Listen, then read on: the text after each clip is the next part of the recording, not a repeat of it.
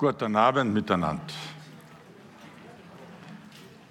Zum dritten und letzten Abend miteinander. Und wir freuen uns sehr. Also wenn ihr genau hinschaut, seht ihr, dass Moses' Zelt hat eine Erweiterung erlebt. Man könnte das vielleicht so deuten, hier ist Platz für Mose und da drüben ist auch noch Platz für Josua. Aber das wäre einfach nur eine menschliche Deutung. Pastor Semmi hat in der Güte seines Herzens alle Ressourcen hergeholt, die es in der Gemeinde gibt und sie hingelegt. Darüber wollen wir doch sehr dankbar sein. Vielleicht einfach als Möglichkeit, wenn man im Lobpreis dem Herrn persönlich, in Hingabe begegnen will, kann man einfach diesen Raum betreten in der Vorstellung. Mose hatte auch so einen Raum. Heute ist der letzte Lehrabend und dann werden wir eine Session Lehre miteinander anschauen, auch eigentlich nicht eine schwierige. Und dann die zweite Hälfte des Abends schauen wir mal, was der Heilige Geist mit uns vorhat. Es gibt so ein bisschen Echo, vielleicht müsste man irgendwo ein bisschen was runterdrehen hier. Ich habe da bewusst geschrieben, Wiederholung. Die meisten waren ja jeden Abend da, aber vielleicht einige nicht. Dass wir uns in diesen Tagen mit dem Begriff Enopion befasst haben. Also es gibt immer noch ein bisschen Echo. Ich weiß nicht, ob ich anders stehen müsste oder ob man irgendwo ein bisschen von der Rückmeldung da abdrehen kann. Und Enopium, N heißt im und obs, so als Grundgedanke im Auge, im Blick, im Anblick. Und Enopium dann insgesamt gesehen könnte man ins Deutsche übersetzen als vor, angesichts oder auch gegenüber. Vielleicht das Wichtige wäre, der Begriff Enopium beschreibt einen Ort oder einen Raum. Und dieser Begriff wurde im griechischen Alten Testament in der Septuaginta geprägt, als Übersetzung von dem Alten Testament in Hebräisch. Aber diese Gedanken, die da mitschwingen, die wurden von nicht allen, aber von den meisten neutestamentlichen Autoren übernommen. Und da sind sehr bemerkenswerte Erkenntnisse, die sich damit erschließen, wenn man mal schaut, wo dieses Enopion vorkommt. Zunächst mal die Vorstellung, die kommt aus dem Alten Testament, von der Septuaginta, Alte Testament ins Griechisch übersetzte Vorstellung, dass die im Alten Testament einen Unterschied gemacht haben. Also zunächst mal das ist alles Wiederholung von vorher. Es geht um Gottes Angesicht. Und sprachlich kann man im Griechischen eine schöne Differenzierung machen. Und wenn es um wirklich Gottes reales Angesicht geht, benutzt das Neue Testament und auch die griechische Übersetzung benutzt den Begriff Prosopon. Dann meinen sie wirklich Gottes Angesicht, das noch nie ein Mensch gesehen hat und nicht sehen kann und überleben. Und das wurde dem Mose dann auch vermittelt. Und dann als zweites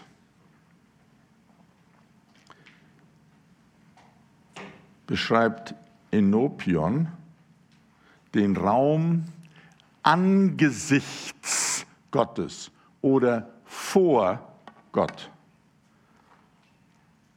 Ich hatte es vorhin auch schon angedeutet, bei den vorigen Abenden.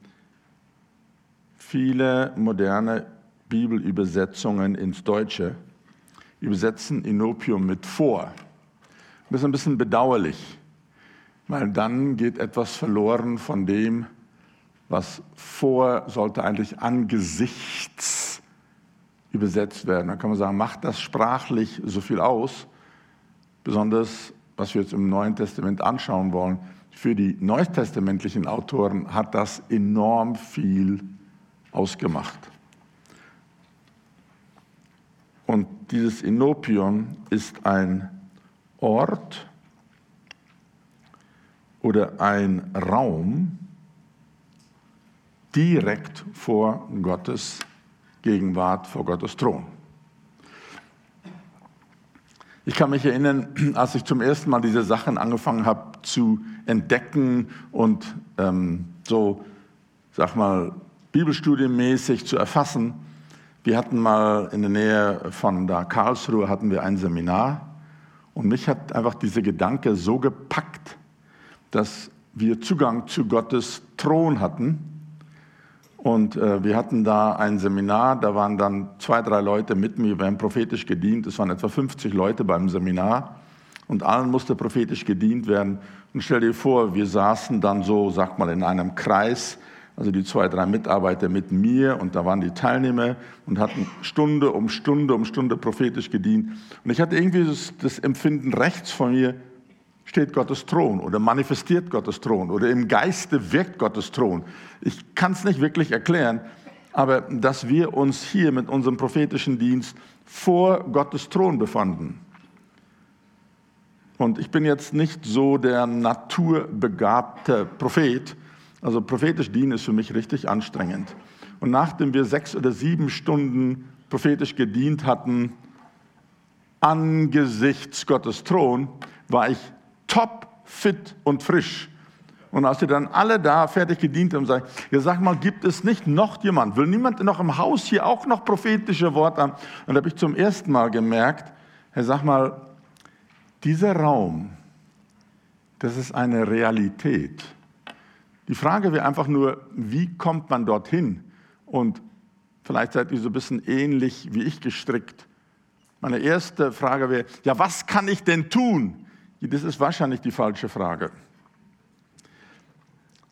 Das hat Mose erlebt und das hat David erlebt. Und es scheint mir, dass wir das auch erleben können. Wie eine Projektion von Gottes Enopium hier. Ich wünschte, ich könnte sagen, ich habe das alles im Griff und verstehe das ganz genau. Sondern eigentlich eher das Gegenteil.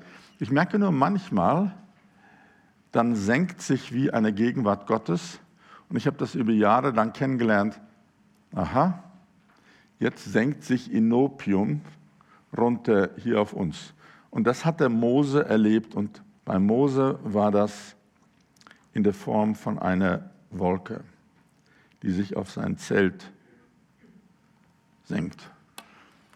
Und wie gesagt, ich wünschte sehr, dass ich sagen könnte, das habe ich alles verstanden und erlebe das alles und kann uns das alles genau vorführen. Nee, das ist gerade nicht so. Und deswegen ist dieser Teppich ist vielleicht einfach mal ein geografisches Hilfsmittel. Aber eigentlich die innere Vorstellung ist, Herr, du kannst zu jeder Zeit dein Enopium hier runtersenken lassen. Und wir wünschen uns eigentlich, dass das fortwährend passiert, immer wieder, vielleicht sogar permanent. Und dass Menschen da hinkommen und das erleben. Und ich habe dann noch einen Videoclip mitgebracht, den wir nach der Pause dann mal kurz zeigen werden, der uns vielleicht dabei was hilft. Wir machen jetzt erstmal ein bisschen Theorie, um zu schauen, wie sind die neutestamentlichen Autoren mit Enopium umgegangen. Also bei die Ankündigung der Geburt von Johannes dem Täufer, ich denke, das kennen wir alle, da war ja der Vater von Johannes dem Täufer, der war als Priester im Tempel tätig und dann erschien ihm ein Engel und verkündigte ihm oder verhieß ihm die Geburt von dem Sohn, den er Johannes heißen soll. Das alles kennen wir. Wohlgemerkt, ich habe hier die Menge-Übersetzung gewählt. Hermann Menge, das ist vielleicht schon eine spezielle Übersetzung, der hat sich sehr darum bemüht, um den griechischen Urtext exakt, aber wirklich exakt wiederzugeben. Normalerweise arbeite ich mit der Elberfelder und Menge ist eine von denen, der Enopium sehr, sehr gut übersetzt hat. Also Menge. Da antwortete ihm, ist jetzt Zacharias, der Engel. Ich bin Gabriel, der vor Gottes Angesicht steht und bin gesandt, um zu dir zu reden und dir diese frohe Botschaft zu bringen. Ich bin Gabriel, der vor Gottes Enopium steht. Jetzt muss ich versuchen, einen Engel zu malen. Das ist bei mir immer so eine ganz herausfordernde Geschichte. Das habe ich in meinem Ingenieurstudium eigentlich nie gelernt. Da kommt das Problem. Also wenn ich Engel male, am Ende sehen die alle wie Herbstblätter aus. Also ich sage es vorweg, dann könnt ihr das wiedererkennen. Also hier steht Gabriel.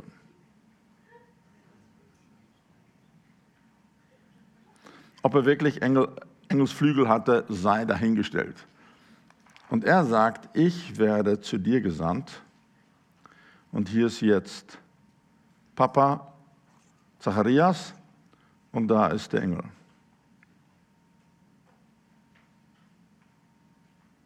Das ist Gabriel. Das Bemerkenswerte ist, wo hat Gabriel seinen Auftrag bekommen? Vor Gottes Angesicht. Und Menge ist da sehr sorgfältig, um das zu übersetzen. Vor Gottes Angesicht im Griechischen steht Enopion. Also was uns Gabriel sagt, ich werde zu dir gesandt, aber wo habe ich meinen Auftrag hergeholt? Wer hat mir dir gegeben und geschickt? Gott. Und wo habe ich den Auftrag gehört? Vor Gottes Angesicht, vor Enopium. Da habe ich den Auftrag bekommen und deswegen werde ich zu dir gesandt.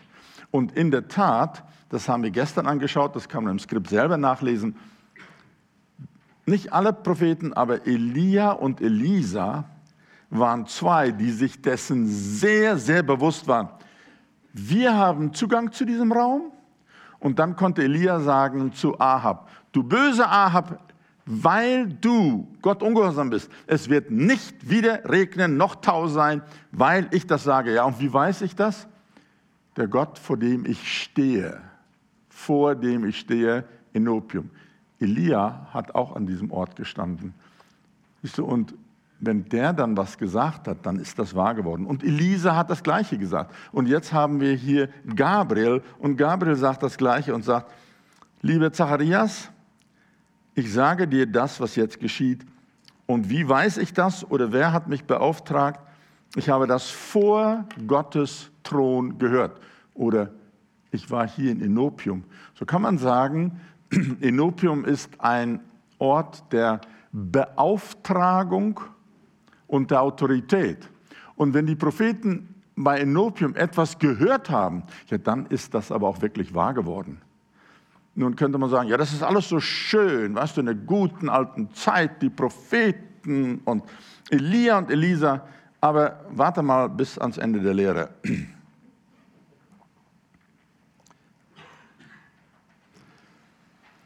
Ich habe hier nur ein Beispiel genommen, man müsste ein bisschen mehr erklären, was dahinter steht. Das ist jetzt, wo Petrus zu dem Cornelius kam. Und als Petrus dann zu Cornelius kommt, Cornelius war ein römischer Hauptmann, genau genommen ein römischer Heide. Und ein Engel hat ihm den Auftrag gegeben, dann sagt Cornelius, da sandte ich auf der Stelle zu dir und du hast wohl daran getan zu kommen. So sind wir nun alle gegenwärtig vor dem Angesicht Gottes, um alles zu hören. Also spricht sehr davon, von der geistlichen Wahrnehmung, dass die waren hier, sag mal, im Wohnzimmer von Cornelius versammelt, aber er wusste, jetzt ist Gottes Enopium dabei, hier wirksam zu werden, weil Petrus dabei ist. Auch Paulus. Hier habe ich eine Übersetzung, die vielleicht auch etwas unbekannt ist, das ist eine ganz moderne Übersetzung, Schumacher. Also das ist nicht der Bruder vom Rennfahrer, das ist der Theologe. Also Offenbarung 3,20, Paulus schreibt, denn aufgrund von Gesetzeswerken wird kein Fleisch vor seinen Augen gerecht gesprochen, denn durch das Gesetz kommt Erkenntnis der Sünde. Also durch Gesetzeswerke werden wir nicht gerecht. Du hast Glaubenszuversicht, halte sie für dich selbst vor dem Angesicht Gottes. Also ich habe da einfach nur zwei Verse herausgenommen, das war jetzt nicht das Ziel, um die gesamte paulinische Theologie unter dem Blickpunkt von Enopium anzusprechen. Wenn man die Verse von Paulus sorgfältig studiert, ist das hier, ich schreibe es mal nebenan, sein Verständnis, sag mal, vom Römerbrief, das ist der Ort der Rechtfertigung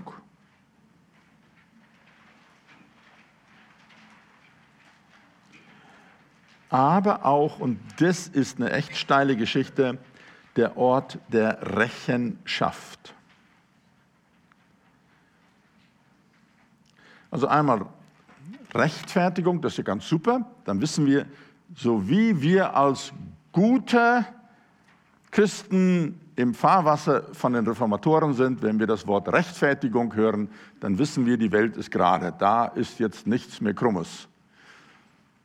Und Paulus sagt, deine und meine Rechtfertigung hat Konsequenzen da. Wir werden später nochmal darauf zurückkommen.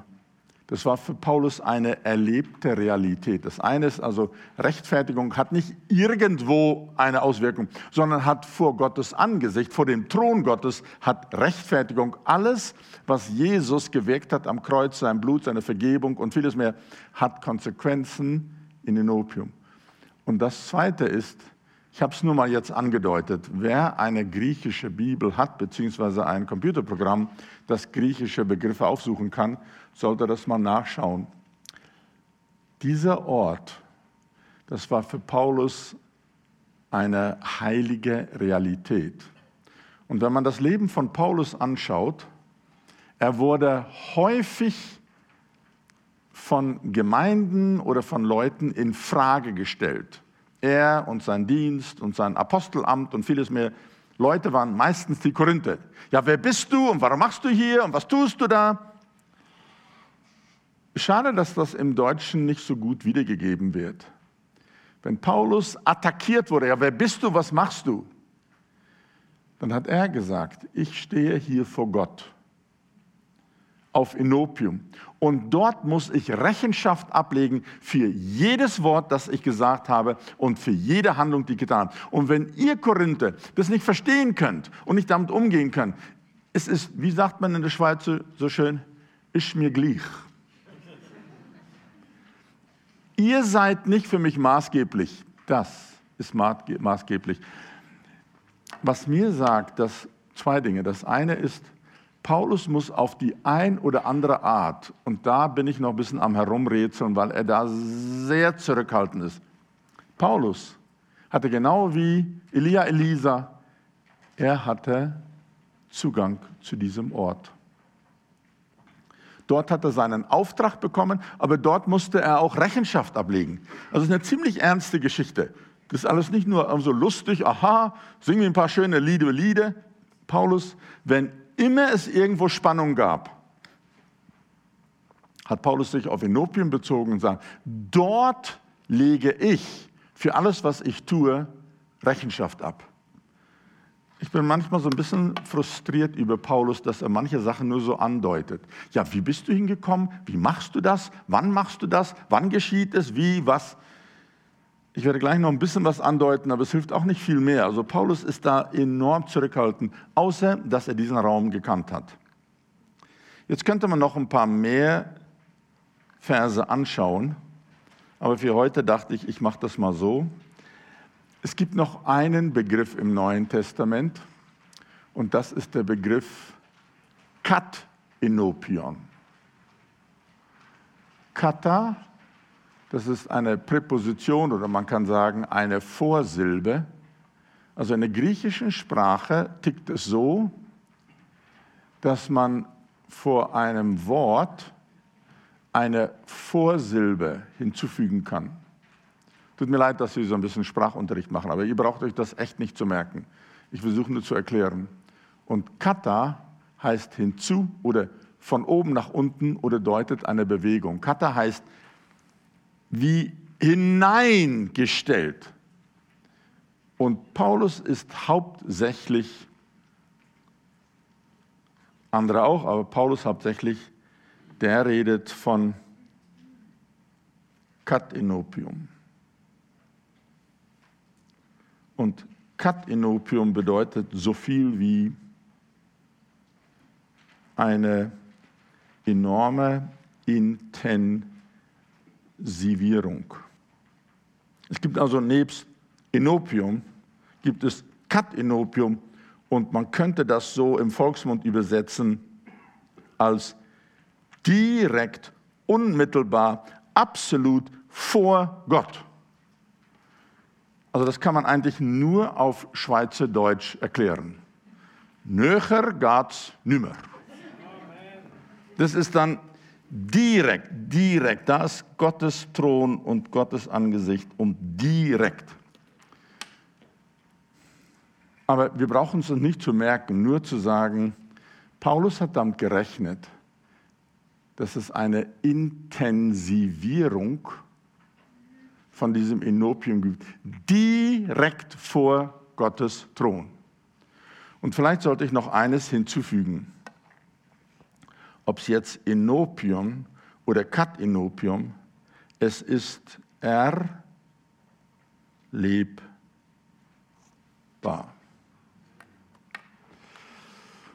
An der Geschichte rätsel ich noch ein bisschen herum.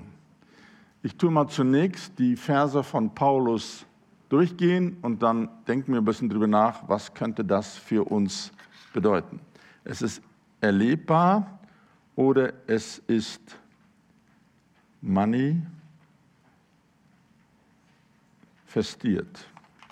Also irgendwie, es ist konkret, es ist nicht nur ein Konzept, in der Himmelswelt gibt es da einen schönen Raum, sondern es ist eine reale Situation. Zwei Verse, an denen ich enorm herumrätsele. Einmal Epheser 1, wiederum Menge. Denn in ihm, das ist in Christus, hat er uns ja schon vor Grundlegung der Welt dazu erwählt, dass wir heilig und unsträflich vor seinem Angesicht Kat-Enopium dastehen sollten. Erstmal der Vers. In gewisser Weise wird mit diesem Vers, mit dieser Aussage, das gesamte Buch Epheser eingeleitet. Das ist, worum es im Buch Epheser geht.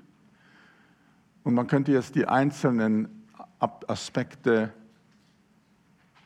betrachten, denn in ihm, in Jesus, hat er uns von vornherein dazu erwählt. Und dann dieses Wort heilig und unsträflich.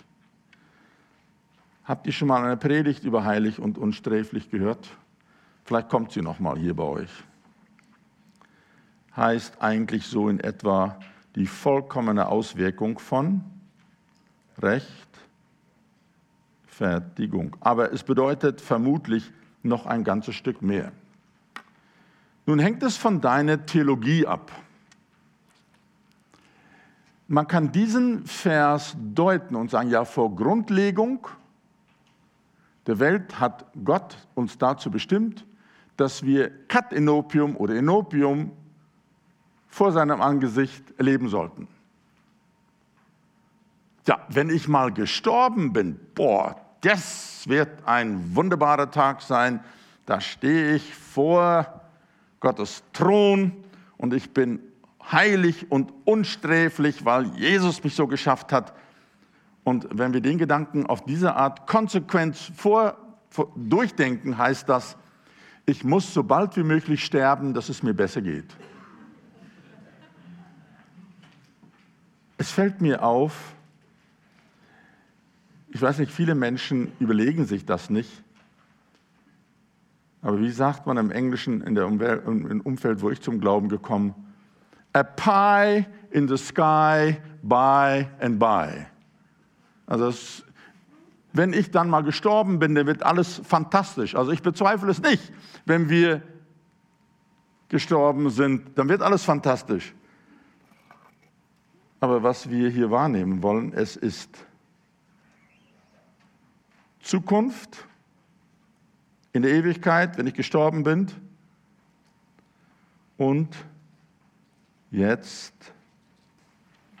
Und der gesamte Epheserbrief, der ist angehäuft von Aussagen, die einen Aspekt haben von jetzt bereits schon und die Ewigkeit. Zukunft heißt genau genommen Ewigkeit. Ich kann es mir nicht vorstellen, dass Paulus so gelehrt hat und eigentlich wollte, wir müssen hoffen, dass wir so bald möglich sterben, dann werden wir heilig und unsträflich in Gottes Gegenwart sein. Nein, er rechnet damit, das hat Konsequenzen hier auf Erden. Jetzt. Das heißt, die Tatsache, dass wir Zugang zu Gottes Gegenwart haben und dort heilig und unsträflich stehen, heißt also, durch Jesu Kreuz und seinem ganzen Erlösungswerk vor Gott akzeptabel gemacht sind, hat Konsequenzen jetzt schon, die wir erleben können. Und das ist, was Mose erlebt hat. Bei Mose kam dann dieses Enopium runter in sein Zelt. Und das Schöne war, das war noch lange, bevor es irgendwelche Opfer gab. Also Mose hat direkt Gottes Enopium erlebt. Im Kolosserbrief, diesmal war es tatsächlich die Luther-Übersetzung, ist das in ähnlicher Weise. Ich habe es einfach so genommen, wie es dann in meiner Bibel steht, hat er nun versöhnt, euch versöhnt durch den Tod seines sterblichen Leibes, damit er euch heilig und untadelig und makellos, ist wieder das Gleiche, vor sein Angesicht stelle. Jetzt oder in Ewigkeit? Das ist eine dumme Frage. Jetzt und in Ewigkeit. Wieder das Gleiche. Und wiederum, auch ganz am Anfang, Kolosser 1, Vers 22. Kolosser 1, oder sag mal besser, der Kolosserbrief und der Epheserbrief sind zwei mega Schriften von Paulus, die zeigen, was geschieht in der Himmelswelt, was hat Gott für uns in der Himmelswelt vorbereitet, was ist vorhanden in der Himmelswelt und was ist die Konsequenz hier auf Erden. Und deswegen gleich am Anfang vom Kolosserbrief, am Anfang vom Epheserbrief, gibt Paulus das Thema an und sagt, wir haben Zugang zu Gottes Gegenwart. Wir hatten mal einen Gastsprecher, der in meiner Gemeinde in Südafrika gelehrt hat. Der hat so einen seltsamen amerikanischen Sinn für Humor. Mal schauen, ob man das übersetzen kann. Dann trifft er seinen Freund, sagt er, how do you do? Da sagt er, oh, well, quite okay under the circumstances. Also ganz okay unter den Umständen. Und da war so ein schlagfertiger Typ, der sagt, well, what are you doing under the circumstances? Was machst du denn unter den Umständen? Du solltest nicht unter den Umständen sein, du solltest über den Umständen sein. Also eine Schlagfertigkeit, die eine ganz tiefsinnige Aussage hat. Er sagt hier unten, ich bin unter den Umständen, geht es mir. Er hat gesagt, nein, du musst nicht unter den Umständen sein, du musst über den Umständen sein. Paulus hat damit gerechnet, dass wir nicht von unten her uns abracken und mit knapper Not, mit letzter Kraft sozusagen über den Rand der Wolke gucken, Herr, ich bin auch hier. Nein, Jesus stellt mich da hinein. Und ab dann gucke ich alles von oben runter. Du kannst also wählen. Du hast einen von unten oben Theologie oder eine von oben runter Theologie. Und diesen Teil von oben runter, diesen Teil der Theologie, hat Paulus erst im Kolosser- und Epheserbrief entwickelt. Jesus stellt uns hier hin. Okay. Ich bleibe mal ein bisschen in dem Fahrwasser von Enopion, aber jetzt im Buch der Offenbarung. Ich habe die Statistik vielleicht irgendwo aufgeschrieben. Da steht es, Enopion findet sich am meisten im Buch der Offenbarung. 35 von den 93 vorkommen, also mehr als ein Drittel. von dem gesamten Neuen Testament vorkommen, kommen im Buch der Offenbarung vor. Man kann vereinfacht sagen, das, was im Buch der Psalmen von David und seinen Lobpreisen in der Anbetung gegenüber Gott zum Ausdruck gebracht wurde und vielleicht manchmal auch in bildhafter, blumiger Sprache, das wird im Buch der Offenbarung zu einer absoluten Vollkommenheit geführt.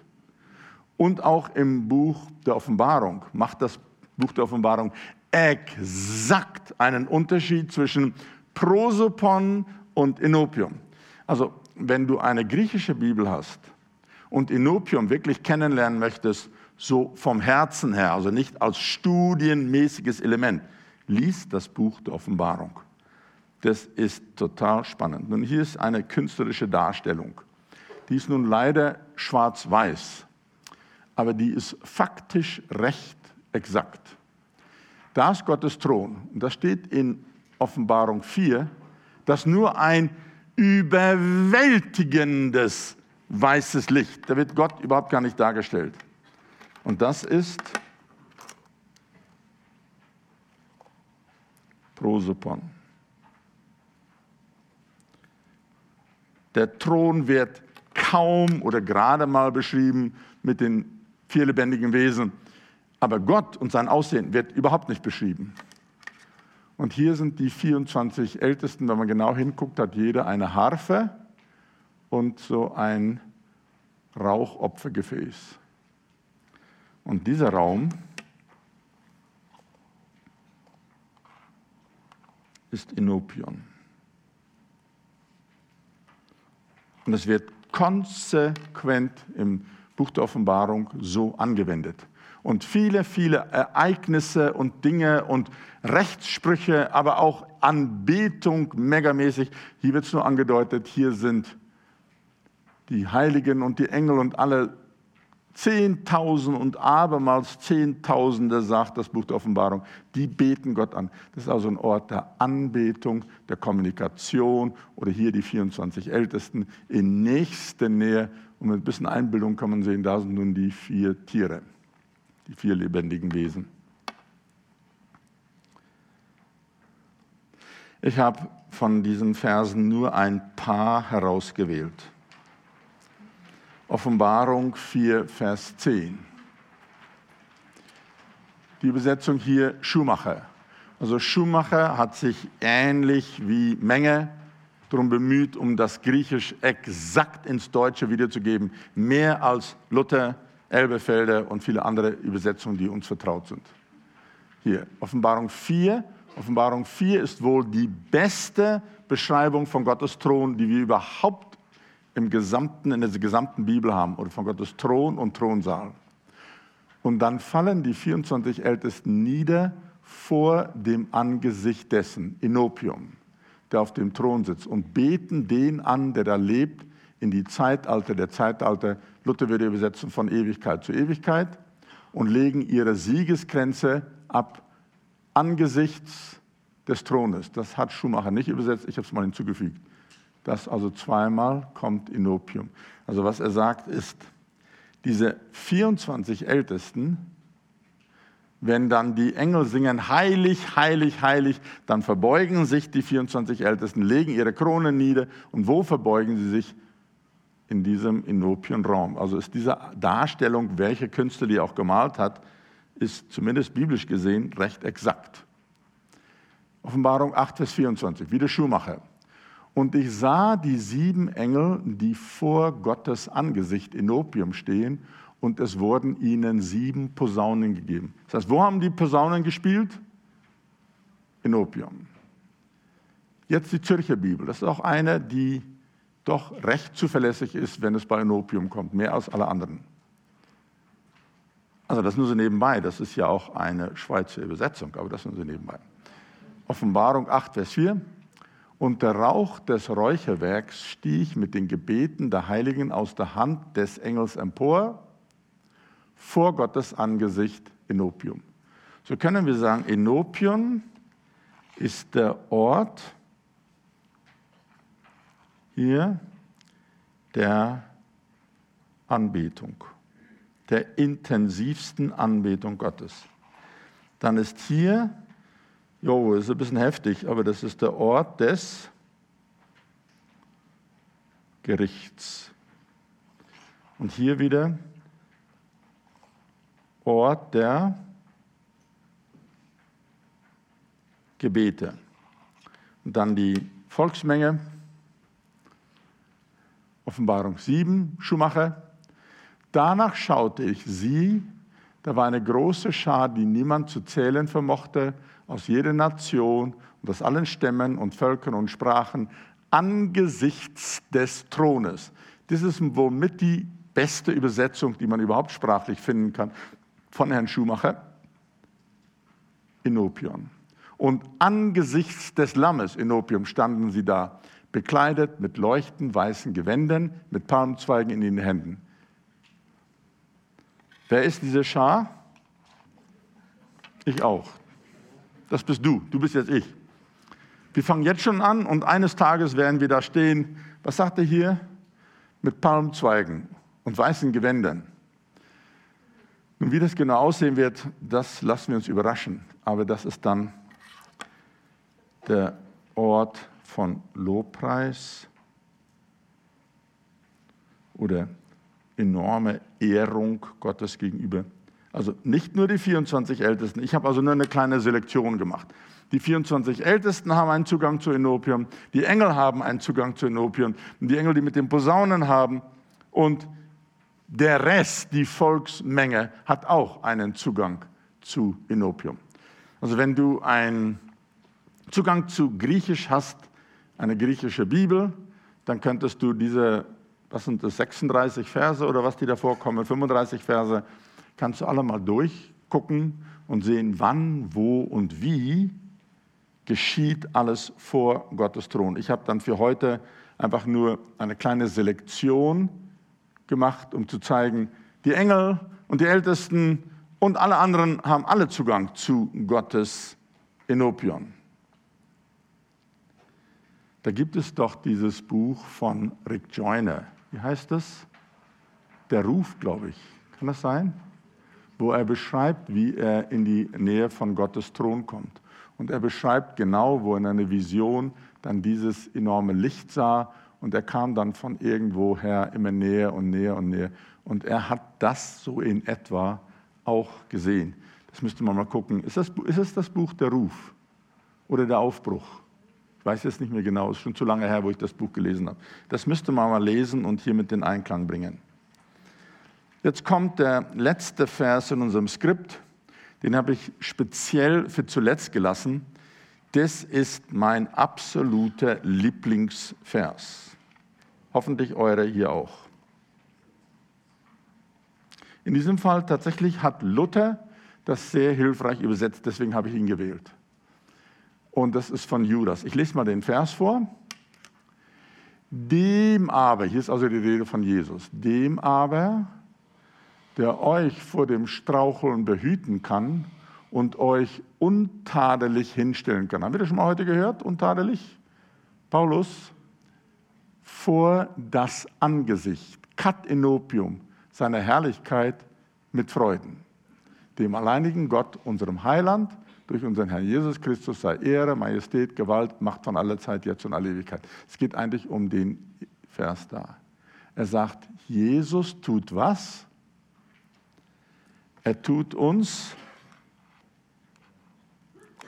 hinstellen.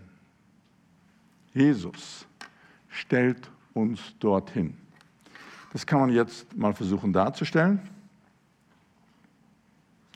Wir alle, jeder Einzelne von uns, war mal außerhalb dem Reich Gottes und den Segen Gottes. Deswegen male ich das schwarz. Schwarz heißt, wir waren in der Finsternis. Und dann hat Gott in seiner großen Barmherzigkeit uns zum Kreuz geführt.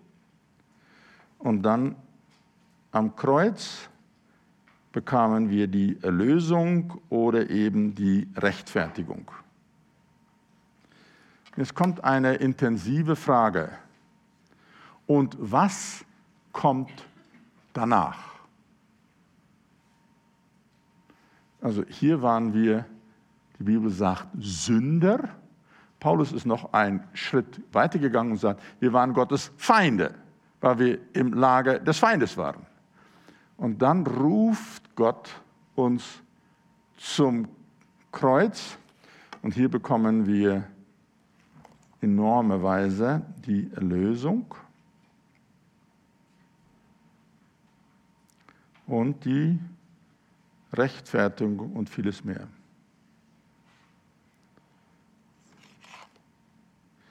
Jetzt die Frage, und was kommt da nach? Jetzt muss ich sehr, sehr vorsichtig sein, aber ich kann uns die Wahrheit nicht vorenthalten. Hauptsächlich in Deutschland, da kommen viele, viele, viele Leute auf Seminare, meistens sind es die Herrlichkeitsseminare, die sind schon recht lange gläubig. Recht lange heißt 2, 3, manchmal mehr Jahrzehnte. Haben wirklich ein gutes Evangelium verkündigt bekommen von der Erlösung und alles Gute, was du weißt von dem Blut Jesu und die Vergebung, Sündenvergebung und Wiedergeburt und vieles mehr. Also rundherum, die haben ein wirklich gutes Verständnis von Rechtfertigung. Das war die gute Nachricht. Die etwas kompliziertere Nachricht ist, sie werden nicht gelehrt, was danach kommt. Oder ob es was gibt. Oder wenn es was gibt, wie es aussieht. Da kam mal eine Frau auf mein Seminar und als sie dann hörte, als ich dann anfing, über Gottes Herrlichkeit zu lehren, und sagt sie, weißt du, das ist der erste Lichtblick in Jahrzehnten. Sie ist in einer Gemeinde, da hört sie jeden Sonntag, komm zum Kreuz, leg deine Sünden ab, bekomme Sündenvergebung und dann gehst du als freier Mensch, freie Frau, freier Mann weg. Das kleine Problem ist, man kann sich nicht 52 Mal im Jahr bekehren, wenn du dich einmal bekehrt hast. Könnt ihr das Problem verstehen? Und wenn du Sonntag für Sonntag nur hörst, komm, bekehre dich, leg deine Sünden ab und bekomme hier Vergebung. Und das 52 Mal im Jahr. Sie war dann so frustriert, hat sie gesagt, weißt du, manche Wochentage habe ich das Gefühl, ich will die ganze Woche kraftvoll sündigen, dass ich am Sonntag was zu tun habe. Das hat sie ernsthaft. Die war so aufgebracht. Also ich male es jetzt nur einmal, vielleicht muss ich es gleich wieder wegmachen. Das Schlimme ist, es ist nicht die Problematik der Gemeindemitglieder. Das Schlimme ist, es ist die Problematik der Pastoren und Verkündiger. Und die werden es auch nicht gelehrt und deswegen wissen sie es auch nicht. Und dann entsteht ein geistlicher Kurzschluss. Typisch, einfach nur vom Kirchen, organisatorischen gesehen, ist das Ergebnis, wenn eine Gemeinde nur von einem Evangelisten geleitet und gelehrt wird. Ein Evangelist hat eigentlich nur eine Botschaft, turn or burn. Und das erklärt er jeden Sonntag, turn or burn. Und wenn du einmal geturnt bist, ja, dann wirst du nicht mehr burnen, was machst du dann? Das ist sehr, sehr, sehr, sehr bedauerlich. Ich wische es auch gleich aus. Weißt du, das ist nicht eine theoretische Geschichte, das ist eine absolute Realität. Also ich möchte in keiner Weise, also das ist das Thema Evangelisation. Ich möchte das nirgends schmälen und möchte sagen, die Leute, mit denen ich das Vorrecht habe, besonders so im Stuttgarter Raum, wo ich Zeit verbringen kann mit denen, ich will das ganz nochmal bewusst betonen und sagen, yes. Die haben das gut gelehrt bekommen und das und vieles Ähnliche. Aber da ist keine Vorstellung, ja, was ist denn das nächste Ziel? Das erste Ziel ist ans Kreuz. Und wenn da nichts anderes ist, dann machst du so lange weiter, bis du hoffentlich gestorben bist irgendwann. Weil dann wird es sowieso besser, das habe ich schon immer gewusst. Aber das ist nicht, was Judas sagt. Er sagt, Station Nummer 1 ist das, was Jesus am Kreuz gewirkt hat. Und was ist Station Nummer 2? Enopion. Das sagt nicht ich, das sagt Judas. Nochmal. Dem aber Jesus, der euch vor dem Straucheln behüten kann und euch untadelig hinstellen kann vor das Angesicht Enopium, seine Herrlichkeit. Jesus hat einen Plan mit uns. Der erste ist, dass wir aus der Finsternis ins Licht kommen. Das wird in den meisten Gemeinden, die ich kenne, super gelehrt. Und die nächste Station ist Enopion. Nun, das wird nicht gelehrt, weil die Pastoren und Prediger das in ihren Seminaren nicht gelehrt bekommen, können sie es auch der Gemeinde nicht lehren. Und dann entsteht dieser dumme Kurzschluss, dass die nur Kreuz und Kreuz und Kreuz und Kreuz, und ich möchte nicht das Kreuz schmälen, ich will nur sagen, wir sollten ein Bewusstsein entwickeln, Jesus ist nächste Station für dich und mich ist Enopion. Jetzt bleibt natürlich eine etwas intensive Frage übrig. Wie würde man das jetzt muss ich versuchen, ob ich meinen Berner Deutsch hinkriege, wie würde man das aussprechen?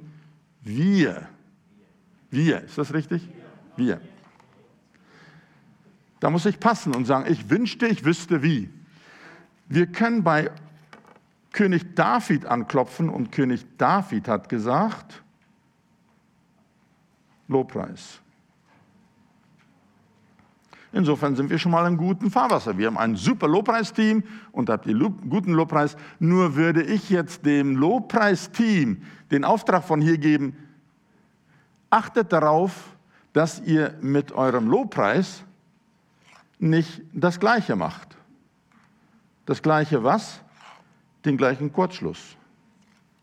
Man kann mit dem Lobpreis das Gleiche machen. Singt jeden Sonntag nur das Kreuz, da werde ich vergeben und das Kreuz und da ist das Blut Jesu reinigt mich, dass das ein guter Einstieg ist in den Lobpreis. Das ist ohne Frage so. Aber wenn das ganze Lobpreis nur geht, ich am Kreuz Jesu lasse alles los und Jesus vergibt mir und Jesus liebt mir, dann haben wir musikalisch genau das gleiche Problem, was die Leute theologisch im Stuttgart haben. Versteht ihr das Problem? Das wollen wir nun mal hier eben wieder wegmachen. Das heißt, musikalisch ist es sicherlich ein exzellenter Gedanke, beim Kreuz anzufangen. Aber wir sollten früher oder später die Leute dorthin führen zu Gottes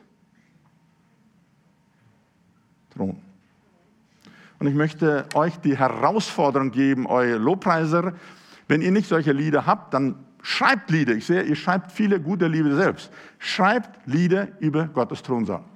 Ich habe schon, ich glaube, vor 2 Tagen von ihm gesprochen, der Marco Schulz.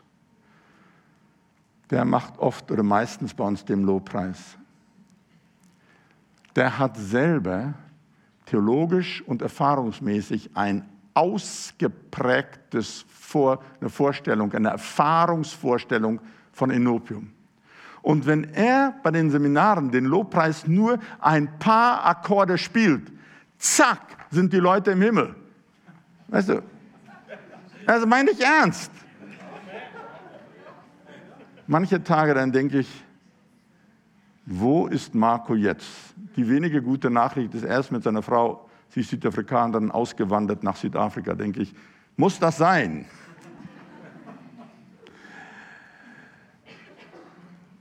Also dieses Wie, schreibe ich mal in Klammern hin, ist vermutlich eher eine Frage von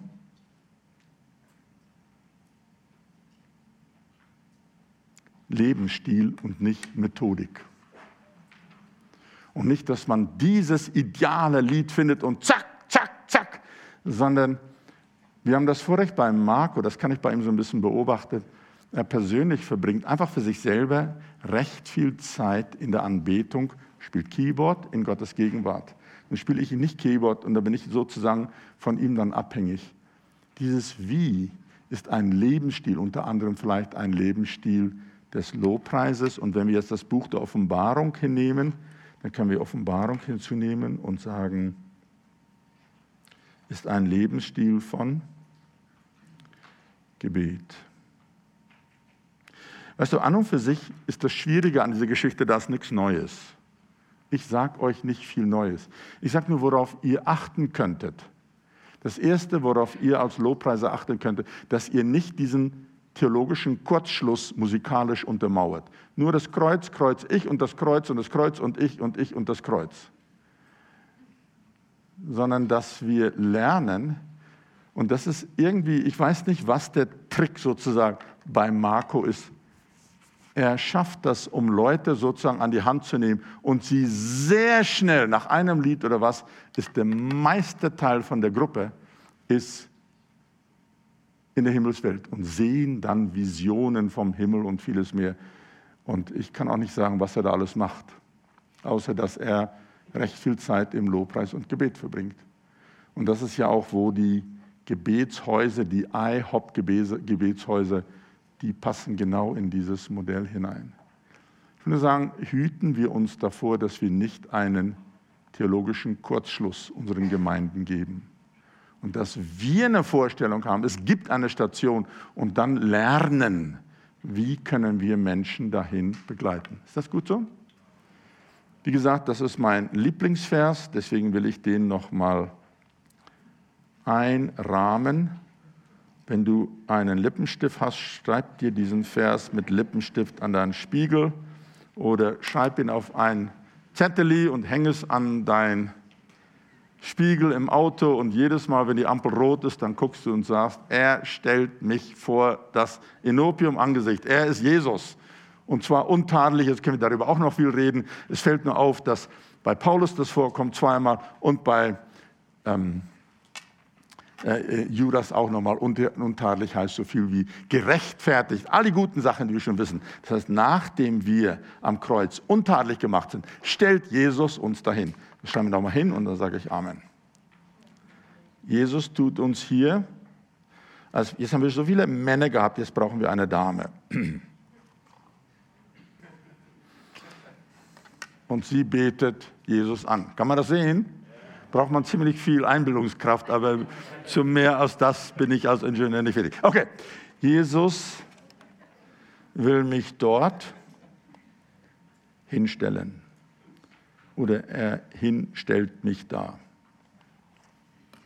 Und dass wir selber, wir sind die Verantwortung tragen, Lobpreis und vieles mehr, aber dass wir andere Menschen dahin ihnen das lehrmäßig erklären, da haben wir den kürzesten Vers, den es da gibt, und erfahrungsmäßig. Und für mich persönlich will ich mal sagen, das ist, wie ich damit umgehe, also über diesen Vers merkte ich, ich bin total begeistert. Das ist das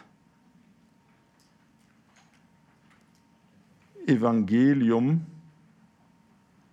in Kurzform. Das ist die kürzeste Formulierung vom Evangelium, die mir bislang so aus dem Neuen Testament begegnet. Jesus wirkt an mir, dass ich untadelig bin und danach ist der nächste Busstopp, den ich mit ihm habe, ist Enopium. Und ich nehme das an, was ich da lese, ist nicht eine hypothetische Geschichte, sondern eine erfahrungsmäßige Sache. Und da könnte man die ganzen Gedanken von Paulus hinzunehmen. Jetzt sagen wir mal Amen. Wir machen mal 10 Minuten Pause und danach gebe ich noch mal eine kurze Erklärung. Es gibt dann einen Videoclip und dann eine Segnungszeit. Ist das gut so? Wir wollen jetzt uns innerlich aufmachen, auf die Segnungszeit zu fokussieren. Im Vorfeld möchte ich kurz was sagen. Ich habe einen Videoclip, einen relativ kurzen Videoclip mitgebracht von Benny Hinn. Und ich weiß nicht, wie es in dieser Gemeinde, sag mal, üblich ist vom Erfahrungsstand. Manche Menschen finden es ein bisschen befremdlich, wenn Menschen die Kraft Gottes erleben. Und wie sagt man im Schweizerischen so schön? Und dann wird er abgekehrt. Oder wie? Umkehrt. Ja, und hier werden die Leute umkehrt. Ich habe mir sehr genau überlegt, ob ich diesen Clip mitbringe, aber ich dachte mir, in eurer Gemeinde habt ihr das schon erlebt oder vielleicht kommt es auch mal wieder, wenn der Heilige Geist stark wirkt. Und es gibt da Beispiele im Alten Testament und auch im Neuen Testament, wo wirklich dann eine intensivste Gegenwart Gottes war, zum Beispiel bei der Einweihung vom Tempel, dass die Priester nicht mehr stehen konnten, also wenn die Gegenwart Gottes sehr stark wird. Nun ist das so, dass... Hier ist ein Videoclip, der zeigt, was dann die Gegenwart Gottes wirkt, wo die Menschen dann nicht mehr, oder die Männer, das sind alles Pastoren, nicht mehr in der Gegenwart Gottes stehen können. Aber ich habe das mit einem ganz spezifischen Ziel ausgewählt. Und jetzt vielleicht nur dieses, das gesamte Video ist in Englisch. Also wer nicht Englisch versteht, wäre es gut, wenn du dich neben deinen Freund oder Freundin setzt, die das übersetzen kann. Aber zur gleichen Zeit, der Benny Hinn gibt da keine lange Lehre, er gibt nur Anweisungen. Stellt euch bitte dorthin und geht hierhin und macht das. Das ist keine lehrmäßigen Ansagen, das sind erfahrungsmäßige Ansagen. Und ich werde zu einem gewissen Zeitpunkt einfach mal darauf hinweisen, es geht darum, dass man mal schaut, wie man in dem Dienst von Benny Hinn Enopion beobachten kann. Darum geht es. Und das gewirkt durch den Heiligen Geist. Vielleicht noch ein Vermerk dazu. Benny Hinn rührt keine Person an. Ich weiß nicht, wie es euch geht, aber in manchen Veranstaltungen, großen Konferenzen habt ihr das vielleicht erlebt. Ich habe es mal erlebt, dass wenn man nicht selber zu Boden geht unter der Kraft Gottes, dann tut der Gastsprecher so ein bisschen nachhelfen und schiebt einen so lange über den Raum, bis man dann stolpert und fällt und dann war es jetzt der Heilige Geist. Also ich bin vor solchen Sachen sensibel. Also dann sage ich das nicht mehr, das geht für mich in die Richtung von Manipulation. Und da möchte ich vorweg sagen, also Benny Hinn tut genau das Gegenteil, er räumt die ganze Bühne sauber. Dass da kein Mensch, niemand auf der Bühne ist, außer dieser Pastoren. Und er selber verzieht sich ganz in eine Ecke. Was da geschieht, ist rein Gott selber. Nur, dass ihr es vorweg wisst. Benny Hinn rührt niemanden an und gibt vielleicht hier und da mal einen Kommentar. Pastor Semmi, magst du noch was dazu sagen? Willst du das einfach direkt übersetzen? Das ist gut, ja. Das ergibt ein paar Anweisungen und wer das nicht versteht, dann übersetzt du das, weil da geht ja eh nichts verloren und den Rest kann man gucken. Jetzt sind wir in den sehr fähigen Händen von Markus. Der macht jetzt so, wie soll ich sagen, eine schöne, lauschige Atmosphäre mit dunkles Licht, dass man den besser sehen kann. Und das wird dann der Startschuss sein für unsere Segnungszeit heute Abend. Also könnte das Segnungsteam sich zumindest, innerlich schon vorbereiten, direkt anschließend an den Clip, den Markus dann irgendwann einfach mal ausfadet, könnt ihr dann anfangen mit dem Lobpreis. Ist das gut so? Okay.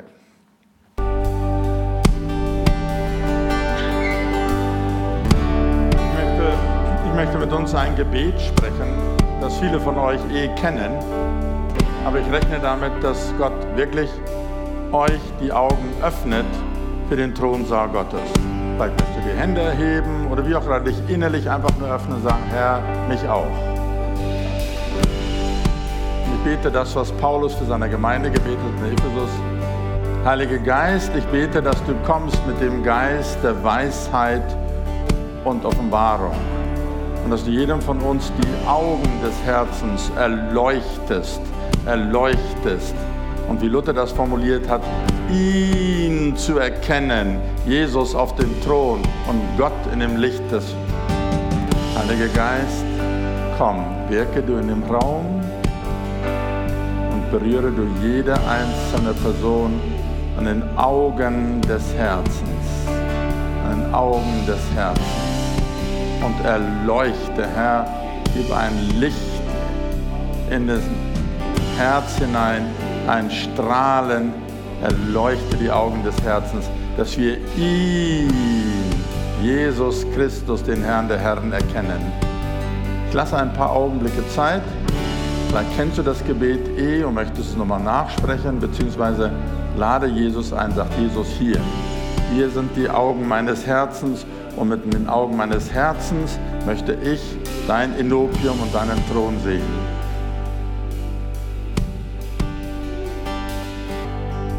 Ich sehe, manche bekommen so einen Blick fast wie so ein Fernrohr, dass du ganz genau fokussiert guckst. Andere haben so einen breiten Blick, dass du den ganzen Thronsaal siehst.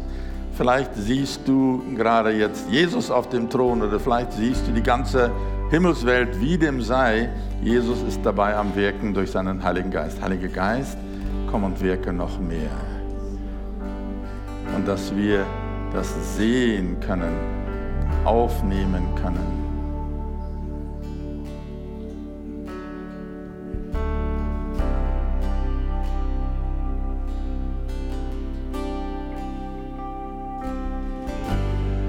Deswegen betet ja auch der Psalmsänger: Sende dein Licht und deine Wahrheit, dass sie mich führen zu deiner Gegenwart. Danke, Herr. Noch mehr, Herr, lass den Geist der Weisheit und Offenbarung ganz sanft. Öffne uns die Augen, rühre uns an, gib uns eine Himmelsperspektive. Ich bete um eine 3D-Perspektive, Herr.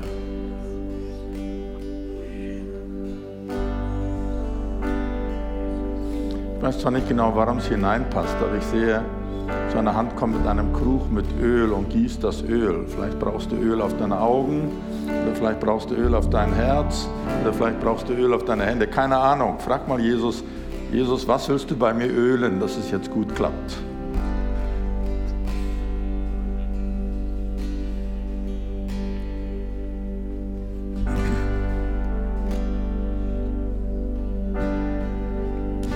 Jesus geht durch die Reihen und rührt einzelne Menschen. Er legt ihnen die Hände so auf die Augen. Spiel mal einfach. Vielleicht ist es ein ganz sanfter Anrühren. Sag: Mich auch, Jesus, mich auch. Dass Jesus dir so die Augen öffnet.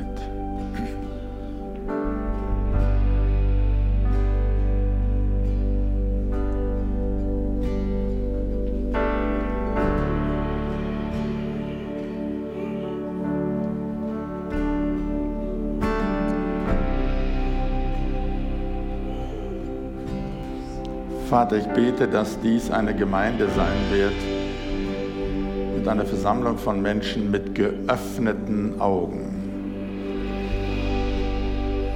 Und so wie du den Emmaus-Jüngern die Augen geöffnet hast und so wie Elisas Knecht für seinen Knecht gebetet hat, dass er sehen konnte. Ich bete, Jesus, dass du durch deinen Heiligen Geist kommst. Heiliger Geist, komm, öffne, dass jeder in dieser Gemeinde die Himmelswelt sieht, geöffnete Augen des Herzens hat und dass jeder, der hineinkommt, eine der ersten Erfahrungen ist, sie sehen den Thronsaal Gottes.